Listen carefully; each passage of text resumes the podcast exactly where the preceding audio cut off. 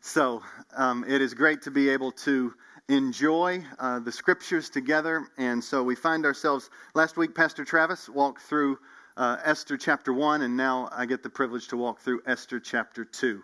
So what I want to do is I just want to read the first four verses it's going to seem, if you haven't been reading or keeping up with Esther, it's going to seem extremely random and bizarre that I read these verses, but I just want to say, welcome to the book of Esther. Okay? So I'll read these verses and then I'll pray and then uh, we'll, we'll go at, at it together. And uh, so the Word of God says this Esther chapter 2, verses 1 to 4. After these things, when the anger of King Ahasuerus had abated, he remembered Vashti, woman who used to be queen, and what she had done and what had been decreed against her. Then the king's young men who attended him said, Let the beautiful young virgins be sought out for the king, and let the king appoint officers in all the provinces of his kingdom to gather all the beautiful young virgins to the harem in Susa, the citadel, under the custody of Hegai, the king's eunuch, who is in charge of the women. Let their cosmetics be given them, and let the young woman who pleases the king be queen instead of Vashti. This pleased the king, and he did so. So bizarre. Let's pray. Let's pray. Father, it is bizarre because it is a picture of brokenness. And although it might be a different cultural expression in a different time period, we have the same brokenness. We live in it. We walk around in it. Some of the things we say as normal are broken. This world is broken. And our hope is that you are at work. The cross screams, You're greater than sin. The resurrection screams that you're more powerful than sin, Satan, and even death. All of it screams how much you love us and how much there is hope. And yet, Father, as we walk through the book of Esther, we see broken piece after broken piece, We ask, oh God, that what happens is that we would hate sin and we would run from it and we would run into your arms and we would see you at work all over the place. And Father, we would treasure you more and we would want to love those around us with the love that you've captured our lives with. Father, that prayer alone is nothing short of a miracle. And so we know we're beginning right now in desperation and in great need of you to show up. And so we just ask, Father, humble our prideful hearts. Shape us in this moment to look more like Jesus. And fill us with love that it may abound more and more with all knowledge and discernment, so that we may be able to prove what is excellent and be found blameless on the last day. Father, show us your glory in these moments. In Jesus' name, amen. Amen. Fingerprints are amazing. They're remarkable. I don't know if you've ever looked, but I struggle to see them and I know they're there. Every single person. It's a unique imprint that identifies people. We know in the crime scene investigator shows or movies, we know from real life, they're looking at fingerprints to identify criminals and to eliminate suspects because fingerprints are unique to each person and amazing.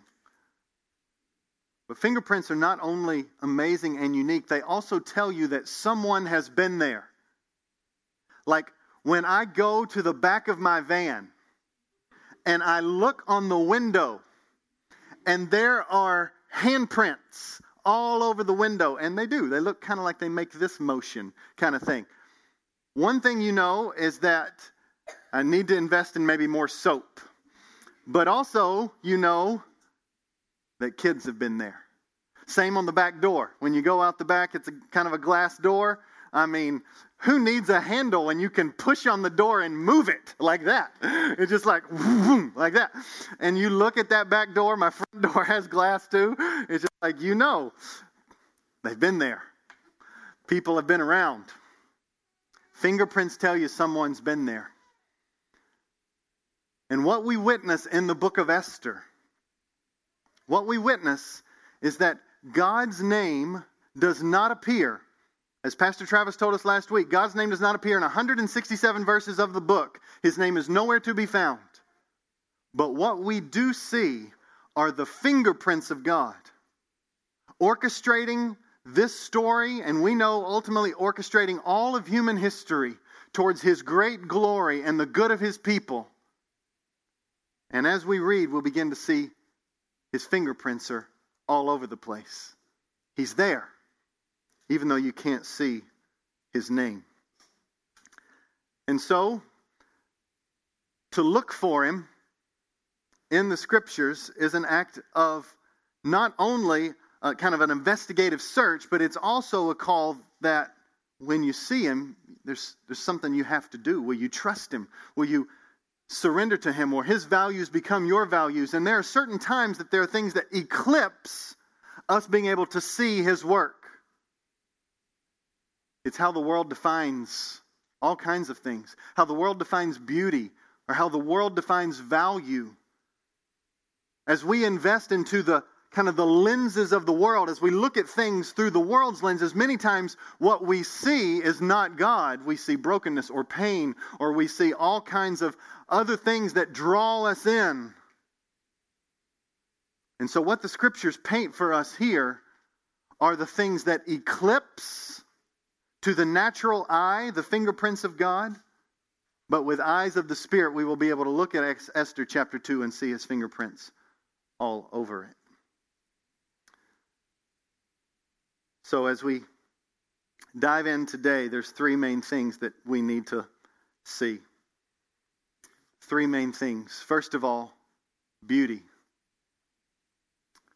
Beauty. There is a emphasis in Esther chapter 2 on what is beautiful. And there's this wrestle. Is beauty primarily external or internal? You continue on in the story and you also see that there's a call to faithfulness.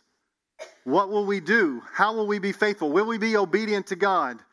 Will we conform or will we be transformed? And then you begin to see, as I've already articulated, the fingerprints of God.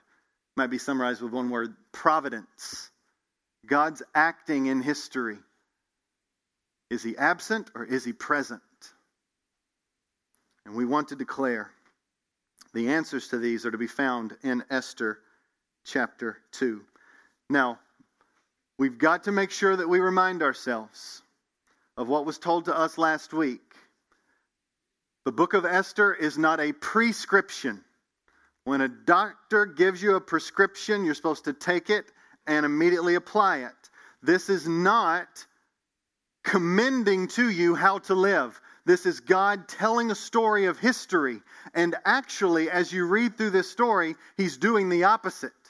He's showing you the brokenness of the world and how not to live. And so we've got to be very careful as you read through, especially Old Testament narrative that you're not saying, well, he's telling me this is how I should live. Trust me, this is not how God says you should live in Esther chapter 2. And so, let's look at it. Esther chapter 2, verses 1 to 3. And it says at the very first verse, after these things, what are the these things? What's he speaking of? Well, he's talking about Esther chapter 1. And here's what we know. Here's what we know.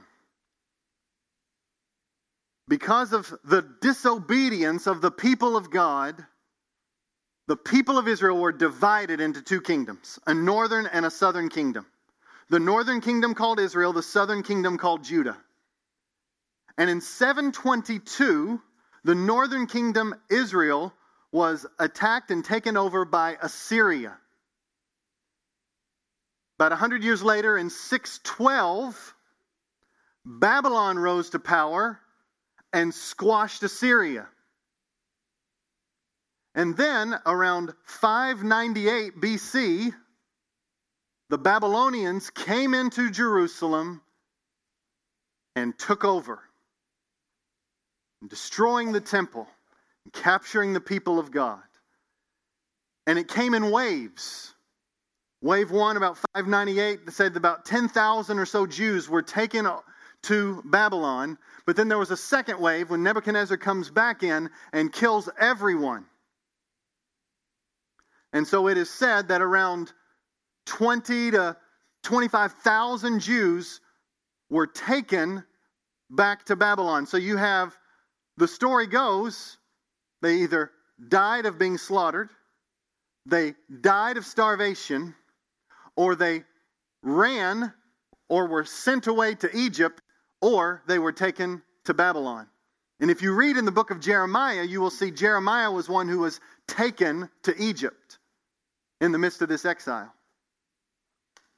And so, what happens? As with all earthly kingdoms, they don't last forever. And so there was a group called the Medes and the Persians with a king called Cyrus. And Cyrus is, in some senses, made to be this kind of messianic redeemer kind of figure, but he doesn't love God. It actually says that he worshiped the Babylonian god Marduk, and that's he believed that that Babylonian god was the one that told him all of a sudden to institute religious liberty. And so he says, we want everybody to worship whomever they want, and if the Jews want a temple, let's rebuild it for them. So then he sends some Jews back to Israel, and they start rebuilding a temple. Not because Cyrus loved God, but because he was fine with whatever. It was a political move. And so, people go back, and there was the rebuilding of the temple. Now, between the rebuilding of the temple and the activities of Esther, I mean, of Ezra, we find the book of Esther. Specifically, between Ezra chapter 6 and Ezra chapter 7, we find the book of Esther. That span of time in history is about 85 years. Esther spans 10 years. So, somewhere between Ezra 6 and Ezra 7, you find the book of Esther. And the king that is ruling at this time is King Ahasuerus, which also has a Greek name, which is King Xerxes, which you might see in other places in the scriptures. So, King Xerxes, King Ahasuerus, I might call him King Xerxes more because it's easier to say for me. But whatever you see in the scriptures, Ahasuerus is Xerxes, it's just his Greek name. Now, it says, after these things, meaning, if we can throw up the map, King Ahasuerus had this kingdom, and it went from blue box to blue box. We don't exactly know what all the general boundaries were, but that whole swath from here to here, modern day Pakistan to modern day Sudan, he was in charge of it. And the capital city is the Red Star. That's Susa. And that's where this whole book of Esther takes place, is in the capital city of Susa. And if you recall last week, this king owns 127 provinces he rules. He decides to throw a 187 day party to show off how great he was, to show off his wealth, to show off his might, to show off his control. The narcissist to the extreme. 187 days to show off how great he was. But what was really interesting is this man was trying to show how much control he had, but when he told his wife Vashti to come, she didn't come. He couldn't control his own wife. It was a good thing she didn't come because in that day, deplorable treatment of women was what is depicted here. Women as objects rather than women as made in the image of God. Women to be looked at rather than women to be valued and to be learned from. Rather than the sense of equality, there was this massive sense of disparity, superiority, and demeaning talk. So, of course, Queen Vashti shouldn't go, but it landed her out of the kingdom. She's no longer wife of King Xerxes, Ahasuerus. And so, we see chapter 2. And after these things, when the anger of King Ahasuerus, King Xerxes, had abated, he remembered Queen Vashti. Most commentators agree this remembrance is a remembering of regret. Because I don't know if you remember, why did he kick his wife out? Was because he was in a drunken stupor, not thinking straight, asked his wise counselors and so they got rid of his wife. Now he doesn't have his wife, so he's kind of missing her. Not only that, but we know in human in history that King Xerxes, right after this decree was issued and Queen Vashti was sent out, he goes out to try to conquer more lands and he goes to the black box, which is Greece. And it was there in Greece that he made a military mistake and he was defeated. And what we read from Esther chapter 2 forward is that Queen Xerxes comes back defeated, and is basically in seclusion in the capital city of Susa for the rest of his reign and the rest of his life. And so he's in regret mode and he's hurting. His wife's not here. He's just been defeated. Where does this man who has found security in his wealth and in his power go when he doesn't seem to be able to control things? This is a note. Whatever you win your security with is what you have to keep your security with. And he tried to win it with his power, with relationships. But what happens when the power goes and the relationships falter? Where's your security then? Well, I wish I could say that in chapter 2, he turns to God and worships Him, but no, he has counselors. He's got people who are caring for him with the values of the world. And here's what he says in chapter 2 Then the king's young men who attended him. So they see his sadness and they come and now they make a plan. King, what do you think about this? Now, we've already seen the king's character. Okay? He's out for himself, he's degrading of women, and he only wants what will please him. So here's their plan. And you tell me what he thinks of this plan. Hey, king, let's have a beauty contest. Okay? In order to find out who should be your next wife. And here's the plan.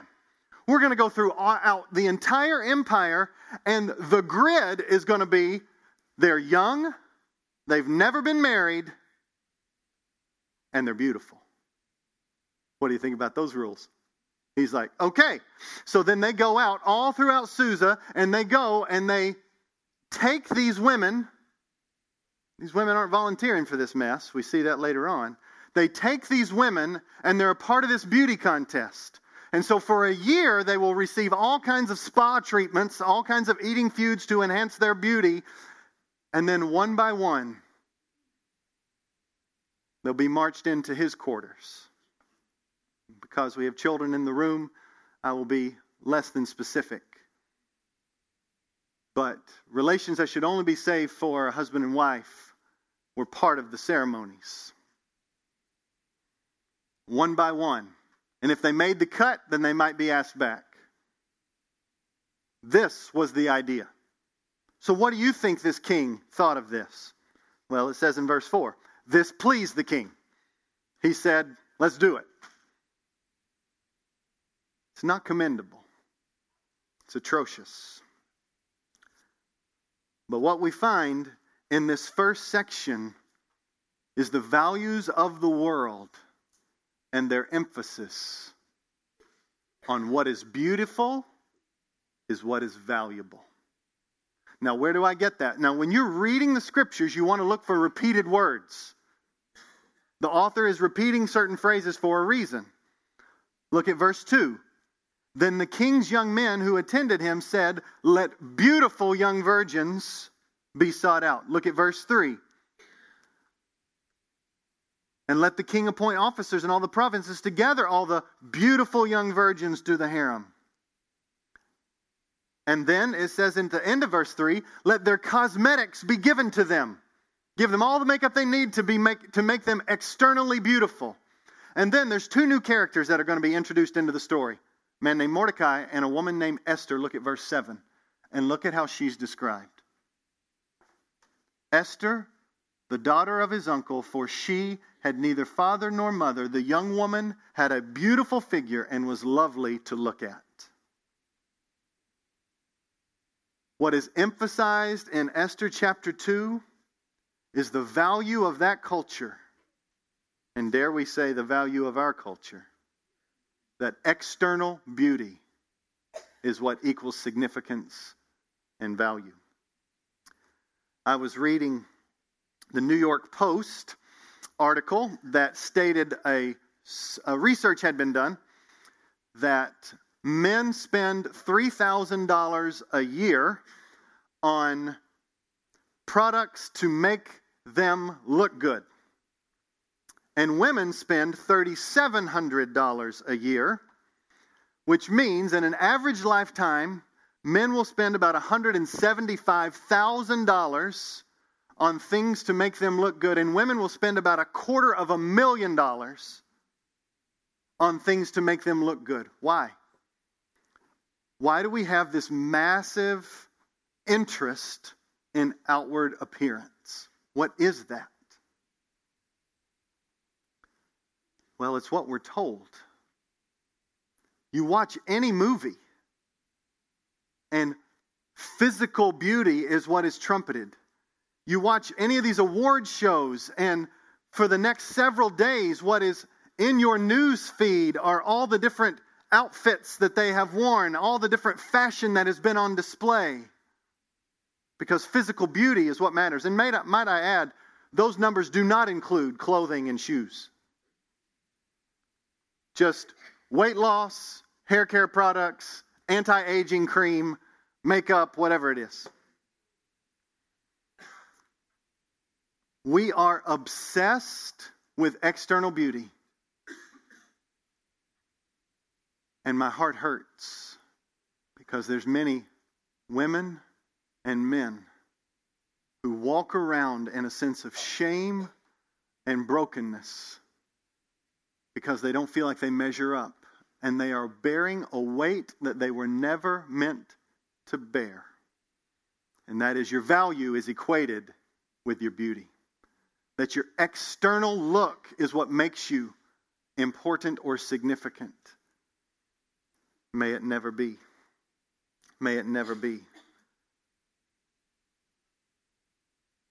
On the contrary, what it says in the scriptures, 1 Samuel 16 says this But the Lord said to Samuel, this is when they were, he was trying to tell who would be king. He says, Samuel, do not look on his, that is Saul's, appearance or the height of his stature, because I have rejected him. For the Lord sees not as man sees.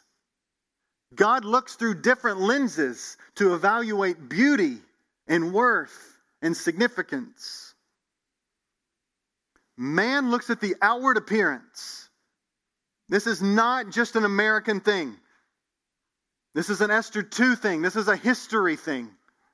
Man looks at the outward appearance, but Lord looks at the heart. There's something that the Lord looks at that's below the surface that says that's what makes you beautiful. Every single night, I pray over my little girl. Last night was no exception. I was praying over her, and as I was praying, obviously, I had this sermon on my mind, and I was just drawn, oh God, protect her.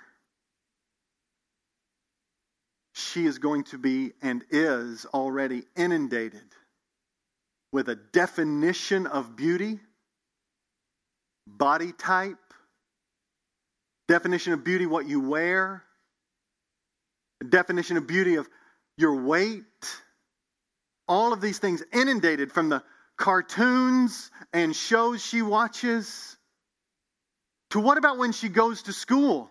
It's what people talk about. I love your shirt, nice shoes, your hair looks good. It's what people make fun of. Did you see what they were wearing? Did you see how her hair looks? It's what creates fights, and you get jealous. Comparison erodes in. It's because beauty is defined by the world rather than by God. And my prayer is like, oh God, protect my little girl. And I pray, God, protect this church. Protect the women of this church. May they know that they are valuable because they are made in the image of God. They are valuable because God loves them. Their security is in God's love, not what other people think, not their external beauty. It's so hard. Peter tells us, this is a famous passage that talks about this. 1 Peter chapter 3 he tells us this Don't let your adorning be external, the braiding of hair and the putting on of gold jewelry or the clothing you wear. He goes on to say, But let your adorning be the hidden person of the heart with the imperishable beauty of a gentle and quiet spirit, which in God's sight is very precious. The follower of Jesus says, I want the precious sight. I want God to say, You're precious. I want His sight to be upon me. And there's a beauty that is perishable and there's a beauty that is imperishable. And He says, The beauty that is imperishable is the one that leans into Jesus and surrenders their significance and security into His arms. We listen more to what He says about us than what others say about us. And I know it's a fight. But oh, may we be a people who work on the imperishable beauty of the heart. But then here's what inevitably happens some people go to extremes. And they hear this, and then they're like, yep, that's right. They look at this passage, no braiding of the hair. Anybody braids their hair? Then they've spent too much time not enough time with Jesus. And then you go on, the putting on of gold. Oh, look at them wearing that jewelry. How dare they? And then you go to the next passage and the wearing of clothing. Look at them wearing clothes. oh, wait. So maybe there's another way to interpret this passage. Maybe it's not stop doing this, but maybe it's this should be secondary. And this, before Almighty God, should be primary. Don't make the beautiful hairstyles and fun jewelry, makeup, clothing, don't make, up your, don't make it your obsession. Because I can tell you this somebody who wears makeup and somebody who doesn't wear makeup, and the person who doesn't wear makeup can have as much of an obsession about their appearance and about their beauty as somebody who does. Man looks at the outward appearance. Don't we judge based upon externals? This is what happens.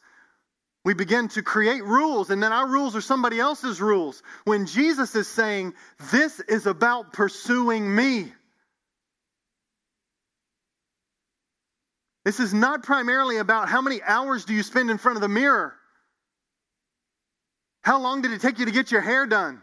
Well, that shows an obsession. It's about your heart. And then, as God shapes your heart, He will work in your spirit to say, This far and no further. This has become an obsession. God will shape that heart. But may we be careful not to define significance and value and beauty as the world defines it. It is not external, it is a beautiful, imperishable beauty, the beauty of the heart that God wants to commend. And that's why in Isaiah 66 2, you hear this All these things my hands have made. Let's be clear. People, creation, it is beautiful. And it's okay to say that. I tell my wife she's beautiful a lot. It's okay to say that. That's not the evil. The evil is what's the emphasis, and this is where Isaiah goes here. And so all these things came to be, declares the Lord. But this is the one to whom I will look, he who is humble and contrite in spirit and trembles at my word. That's the one the Lord's gaze is uniquely drawn to, is the humility, the repentant heart, the one who loves the word of God, stands open to correction,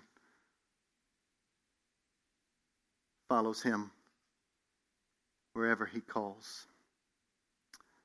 So may we work on this imperishable beauty. But now we go to the second idea, which is faithfulness conforming versus transforming. And I told you there were two characters that were introduced into the story. First one's name is Mordecai, second one's name is Esther. So look at verse 5. Now there was a Jew in Susa. Now let's stop right there. He doesn't give us his name first, he describes his ethnicity. That's important. While you read the scriptures, why didn't he say there was a guy named Mordecai and he was a Jew? He front ends it. There's this Jewish man. His name is Mordecai. Why is that? Because we know that they are in exile because the Jewish people rebelled against God. And we were told that their rebellion, it says, oh, be, in Isaiah chapter 1, be a faithful city. Be a faithful city, but you have become a whore, it says in the scriptures. You used to be characterized by justice. Repent. And they didn't repent. And they were exiled. And so, what we have is this exiled people and now Mordecai is a second or third generation exile. We read that in verse 6 who had been carried away from Jerusalem among the captives, carried away with Jeconiah, king of Judah, whom Nebuchadnezzar, king of Babylon, had carried away. Just as I said, Babylon came in, Nebuchadnezzar took him, took him back to Babylon. So he's a second or third generation exile. But he's described as a Jew because you're also supposed to think this the Jews followed the Mosaic law at this point. And as they followed the Mosaic law, it meant that they ate certain foods and they abstained from certain foods. And it also meant that if they married, they married other Jews. They did not marry um, uncircumcised Gentiles. And we know that they worshiped the one true God. They didn't worship multiple gods. And so he's setting the table for this man was a Jew. We have the category from other places in the scriptures of what these Jews should have lived their lives like. And so it says, Now there was a Jew in Susa, the citadel, whose name was Mordecai, the son of Jair, son of Shimei, the son of Kish, a Benjaminite. And son of Kish means he was a descendant of the king Saul um, in 1 Samuel and he had been carried away. Now, in verse 7, we see the second character. So Mordecai was there, but now he was bringing up, which means he was raising this woman. And here is the only person in all of the book of Esther that is explicitly said to have two names. Now, it was extremely common to have multiple names. I already told you, King Ahasuerus was also called King Xerxes. Mordecai more than likely had two names. But in the scripture here, we're only shown and it's only highlighted of Esther. And it says this that he was bringing up Hadassah, that was her Jewish name, that is Esther, which was her kind of Babylonian kingdom name. And many commentators agree that this almost sets up the tale of two worlds. It sets up a war.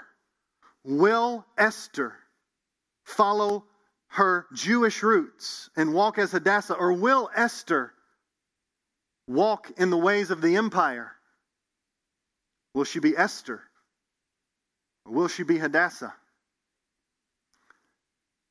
And so, here's what we see Esther was the daughter of his uncle, and Esther had a hard story. It says, For she had neither father nor mother. Esther was an orphan. She had lost both parents, and her dad's brother, I think it is, uncle, is Mordecai, and he raises her. So, when the king's order and his edict were proclaimed, it says in verse 8, and when many young women were gathered in Susa, the citadel, in custody of Hegai, Esther, and then what are the next two words? Also, what? Was taken. Okay, I want you to participate. Say those two words. Was taken. That means it wasn't voluntary. She was ripped away from her family and she was taken in to be a part of this beauty pageant that was going on to see who would be the next queen. And so, when many young women were gathered in Susa, the citadel, in the custody of Hegai, Esther was also taken into the king's palace and put into the custody of Hegai, who had charge of the women. Verse 9. And the young woman pleased him and won his favor. So there's this sense now that you have a choice. When she was taken into the custody, how will she live? Will she live as a Jewish woman or will she live as a woman of the empire? And what we begin to see is that she gave herself into the values of the world, the values of that empire. Because this man was looking at her and said, She is pleasing. Now, just that statement doesn't mean that she's giving herself over, but let's keep reading. And he quickly provided her with cosmetics and her portion of food. Now, food is important because what was a Jew supposed to do? When you got offered pork, you were supposed to say, Whoa, hold it now. I'm a Jewish person. Can I have this type of food? There's no sense here that she is requesting a faithful kosher diet. Instead, she is living in the ways of the empire. And with seven chosen young women from the king's palace, and advanced her and her young women to the best place in the harem. Now, this is how we also are tipped off that she is not living according to her Jewish background. Verse 10 Esther had not made known her people or kindred, for Mordecai had commanded her not to make it known. And what we begin to see is this 12 months of her going through this whole beauty preparation, she never discloses her faith, never discloses her ethnicity. It's never seen. Instead, she just begins to win favor and win favor and win favor. And so in verse 11, and just like a good father figure should do, every day Mordecai walked in front of the court of the harem to learn how Esther was and what was happening to her. He was checking up on her. So in verse 12, now when the turn came for each woman to go in to King Ahasuerus, now they're going to describe the process. Here's the way it was going to roll. When it came time for the woman to go into King Ahasuerus, after being 12 months under these regulations for the women, since there was a regular period of their beautifying, six months of oil and myrrh, and six months of spices and ointments, some even think that they would sit in baths of this stuff. I mean, they just went through the ringer. Now, verse 13. When the young woman went into the king in this way, she was given whatever she desired to take with her from the harem to the king's palace. In the evening she would go in, and in the morning she would return. And the king would have his way with this woman and find out if he wanted to have her back or not. And this was the beauty pageant. Are you beautiful? And then do you meet the grade, so to speak? It's horrible. It's horrible. So that was the story. And then it says she would not go into the king again unless the king delighted in her, and she was summoned by name. So, verse 15 when the turn came for Esther, the daughter of Abihail, the uncle of Mordecai, so he was the uncle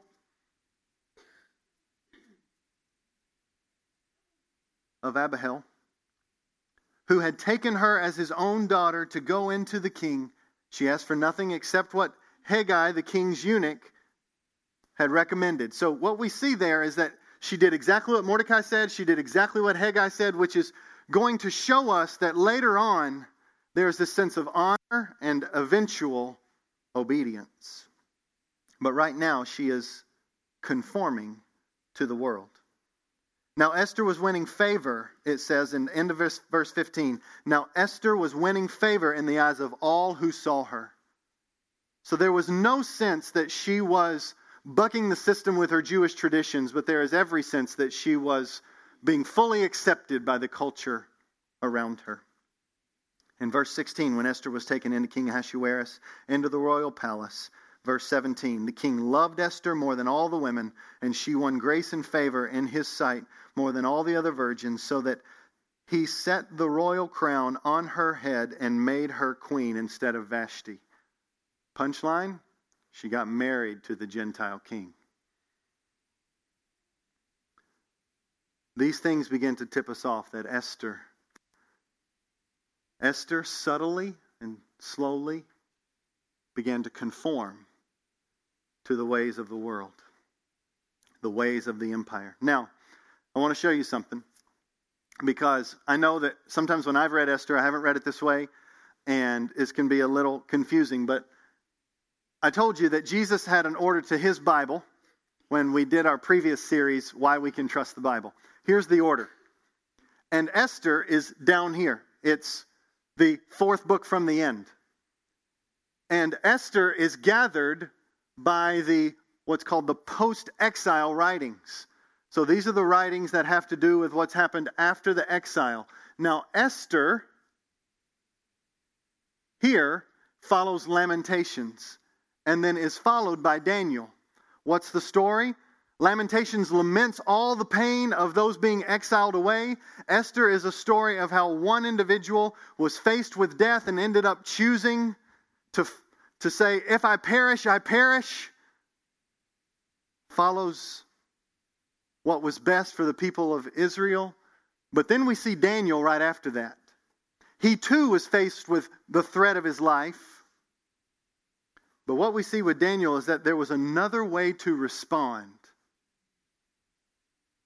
when faced with what do I do? Let's be really clear.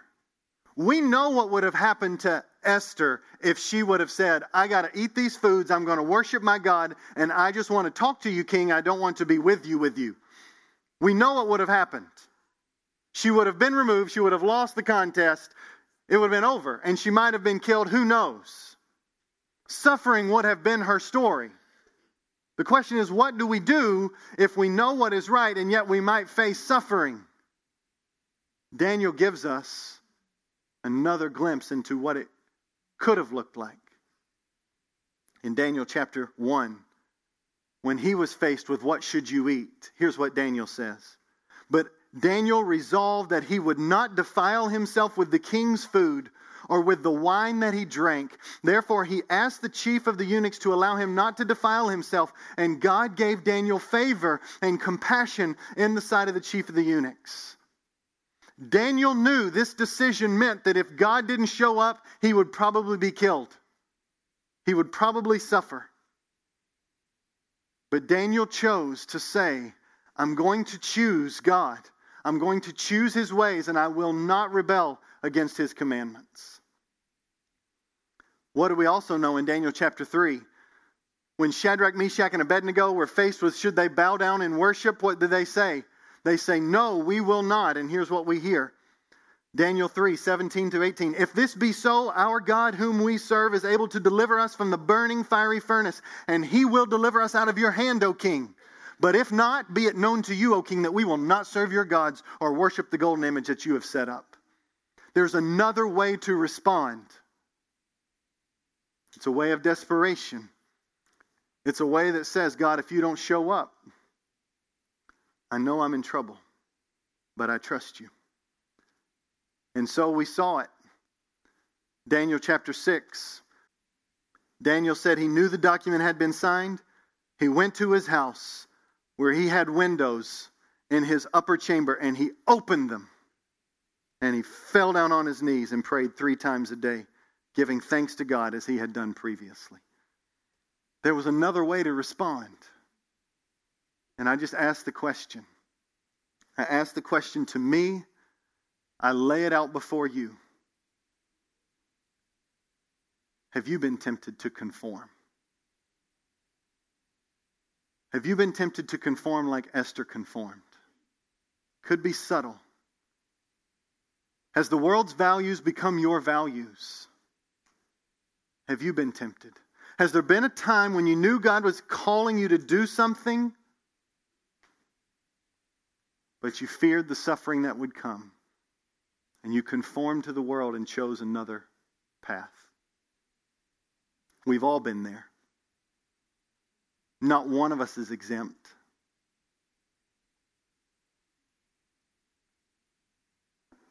Romans 12 says this Do not be conformed to this world, but be transformed by the renewal of your mind. This is where I got this point.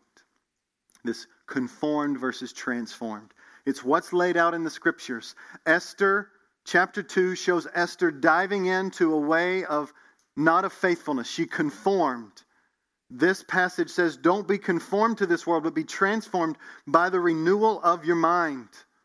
Don't take on the values of the world. Make God's values your values. Look at 1 John chapter 2. It says this Do not love the world or the things in the world. If anyone loves the world, the love of the Father is not in him. Now, that loving the world does not mean loving the people in the world, it means loving what the world loves, valuing what the world values over against what God values.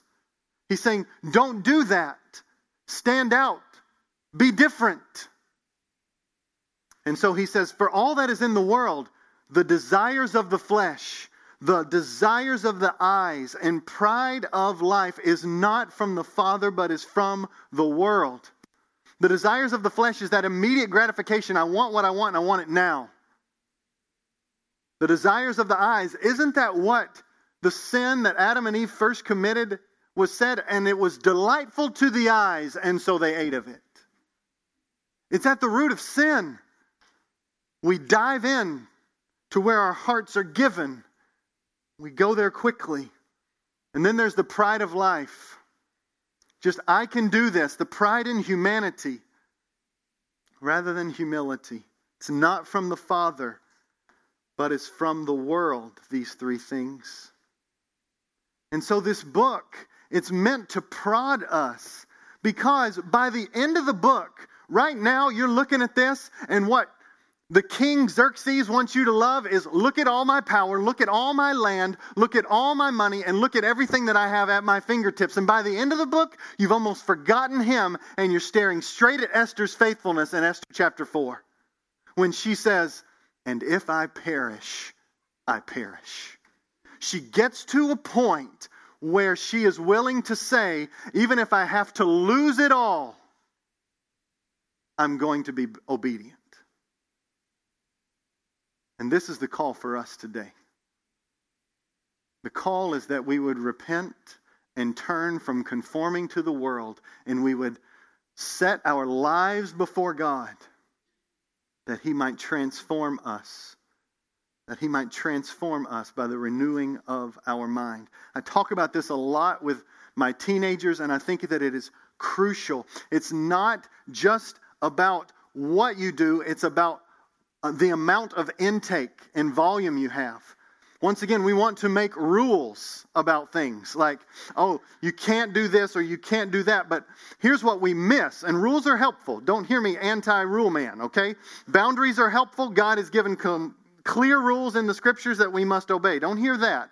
But here's what you need to hear it's very easy for us to want to do Christianity by obeying rules, and our heart could be far from God.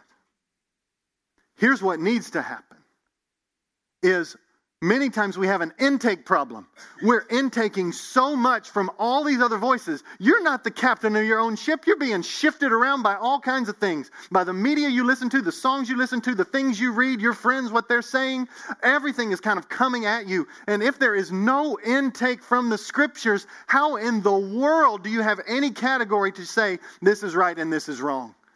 How in the world do you have any strength at all to stand up against the wiles of the evil one? You don't. you are not impenetrable to his schemes, and the word of God, soaking it in, is your only hope to know what is right and good. And so, if there is intake, and you're allowing Christ to pour into you and his word is coming in, then you will be able to say, because the Spirit will prompt you, I don't think that's best to listen to. Or maybe I'm listening too much here. Or watching that is not good for me. Because the Spirit of God is going, eh. you felt that if you're a follower of Jesus. That sense of, whoa, this far, no further. This isn't good. It's called conviction. And it's the love of God for you. He's keeping you from destroying your life. He loves you. And He specializes in taking failures, mistake prone, sinful people like us, and using them for His glory. That's part of the story of Esther. A dear friend of mine wrote a book. Uh, he's a pastor in San Diego. His name's Tim Kaine. He wrote the book called The God of Great Reversals. It's on the book of Esther. I've got several of them out there. You can get one if you want one. But here's a quote. He says this That's the story you will find repeated over and over in the Bible. God takes sinners, compromisers, and failures, and He loves them and rescues them. And then, bit by bit, He changes them and uses them for His glory. That is the story of Abraham who lied to protect his wife, of Moses who once murdered an Egyptian, of David who slept with another man's wife, of Peter who denied Jesus again and again. This is the story of Paul who persecuted the church. God specializes in rescuing broken stories and using broken, sinful people for his glory. Don't place yourself on the outside of God being able to work in your life. Use this as a moment in your life, a marker in your life. I no longer want to be conformed to this world. I want to surrender my life to Jesus. I want to follow him. God, transform me by the renewing of my mind. And if if we begin to define beauty as God defines beauty, and if we begin to invest in Christ so that we have lenses to see what is conforming to the world and what's conforming to Christ, then the winds begin to blow away the clouds and you begin to see the fingerprints of God all over your life and all over Esther chapter 2. How do you see it in Esther chapter 2? How do you see it in all of this broken mess? Well, I tell you, didn't he say in Esther chapter 2, verse 7? and the young woman had a beautiful figure. Who made her beautiful? In this broken system, the woman had to be beautiful in order to be taken. Who made her beautiful? God did. And then you see Esther chapter 2, verse 9, and it says, and the young woman pleased him and won his favor. She might have been beautiful, but she still had to have a king who saw her as beautiful and wanted her to be the queen. God is at work. His fingerprints are all pressed up and in on this story as a means to deliver God's people. Look at Esther 2:17. The king loved Esther more than all the other women, and she was made queen. Esther being queen, the fingerprints of God upon the story. Esther 2:21 now takes us to the end of this chapter and what we see is in verse 19, when the virgins were gathered together the second time, Mordecai was sitting at the king's gate. And while he's sitting there, he overhears a murder plot. As Pastor Travis said last week, how many of you have set in on murder plots? Have you heard any of those? No. God's fingers are in this story. Mordecai hears it, and then he tells it to Esther. But what if he told it to Esther and the story wasn't true? She would have been in trouble. Mordecai would have been in trouble. Instead, it was true. Those individuals were hung, and it, and it rendered favor for Esther and Mordecai.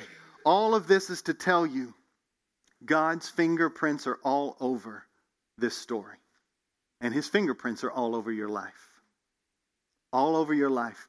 We have been so used to walking through our week saying, Where has God been? Or just forgetful of God. Or many times we're like the weather people who trumpet Mother Nature. It's Mother Nature who makes the winds blow. God says something different. He says this about the birds. You might say, worm pops up, bird eats. That's natural. God says, no, look at the birds.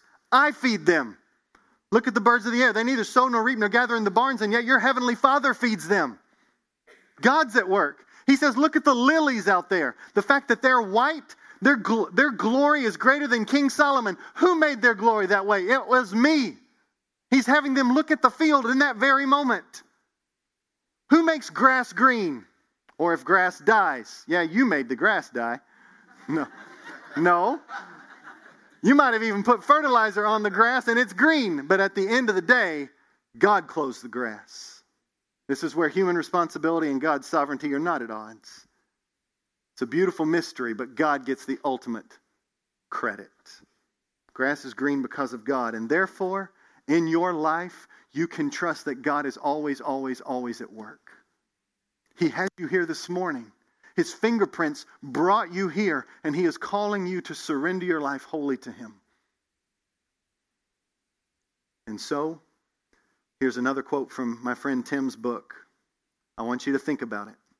If there were no feast, there'd be no drunk king. No drunk king, no call to his wife. No call to his wife, no refusal, no refusal, no angry king, no angry king, no foolish counsel, no foolish counsel, no Vashti disposal, no Vashti disposal, no Esther, no Esther, no Jews, no Jews, no Jesus, no Jesus, no hope. That's the story of Esther. God's fingerprints are all over it. One link in that chain, the whole thing falls apart. But yet, my sovereign God is at work in this story and in your life. And he wants you to look. Look for his love at the cross of Jesus Christ. And look at that promise that he's always with you until you see him face to face. Let's pray. Father in heaven, we don't want to define beauty by the way the world defines beauty. And we don't want to be conformed to this world, and yet it is tempting. It is a draw. It pulls us in so many times. Father, I just ask I ask that by your grace we would repent of our sin. In our imperfection, we would go to you, the only perfect one, and we would begin to define beauty as you define it. We would begin to work at internal beauty so that external beauty is in its appropriate place.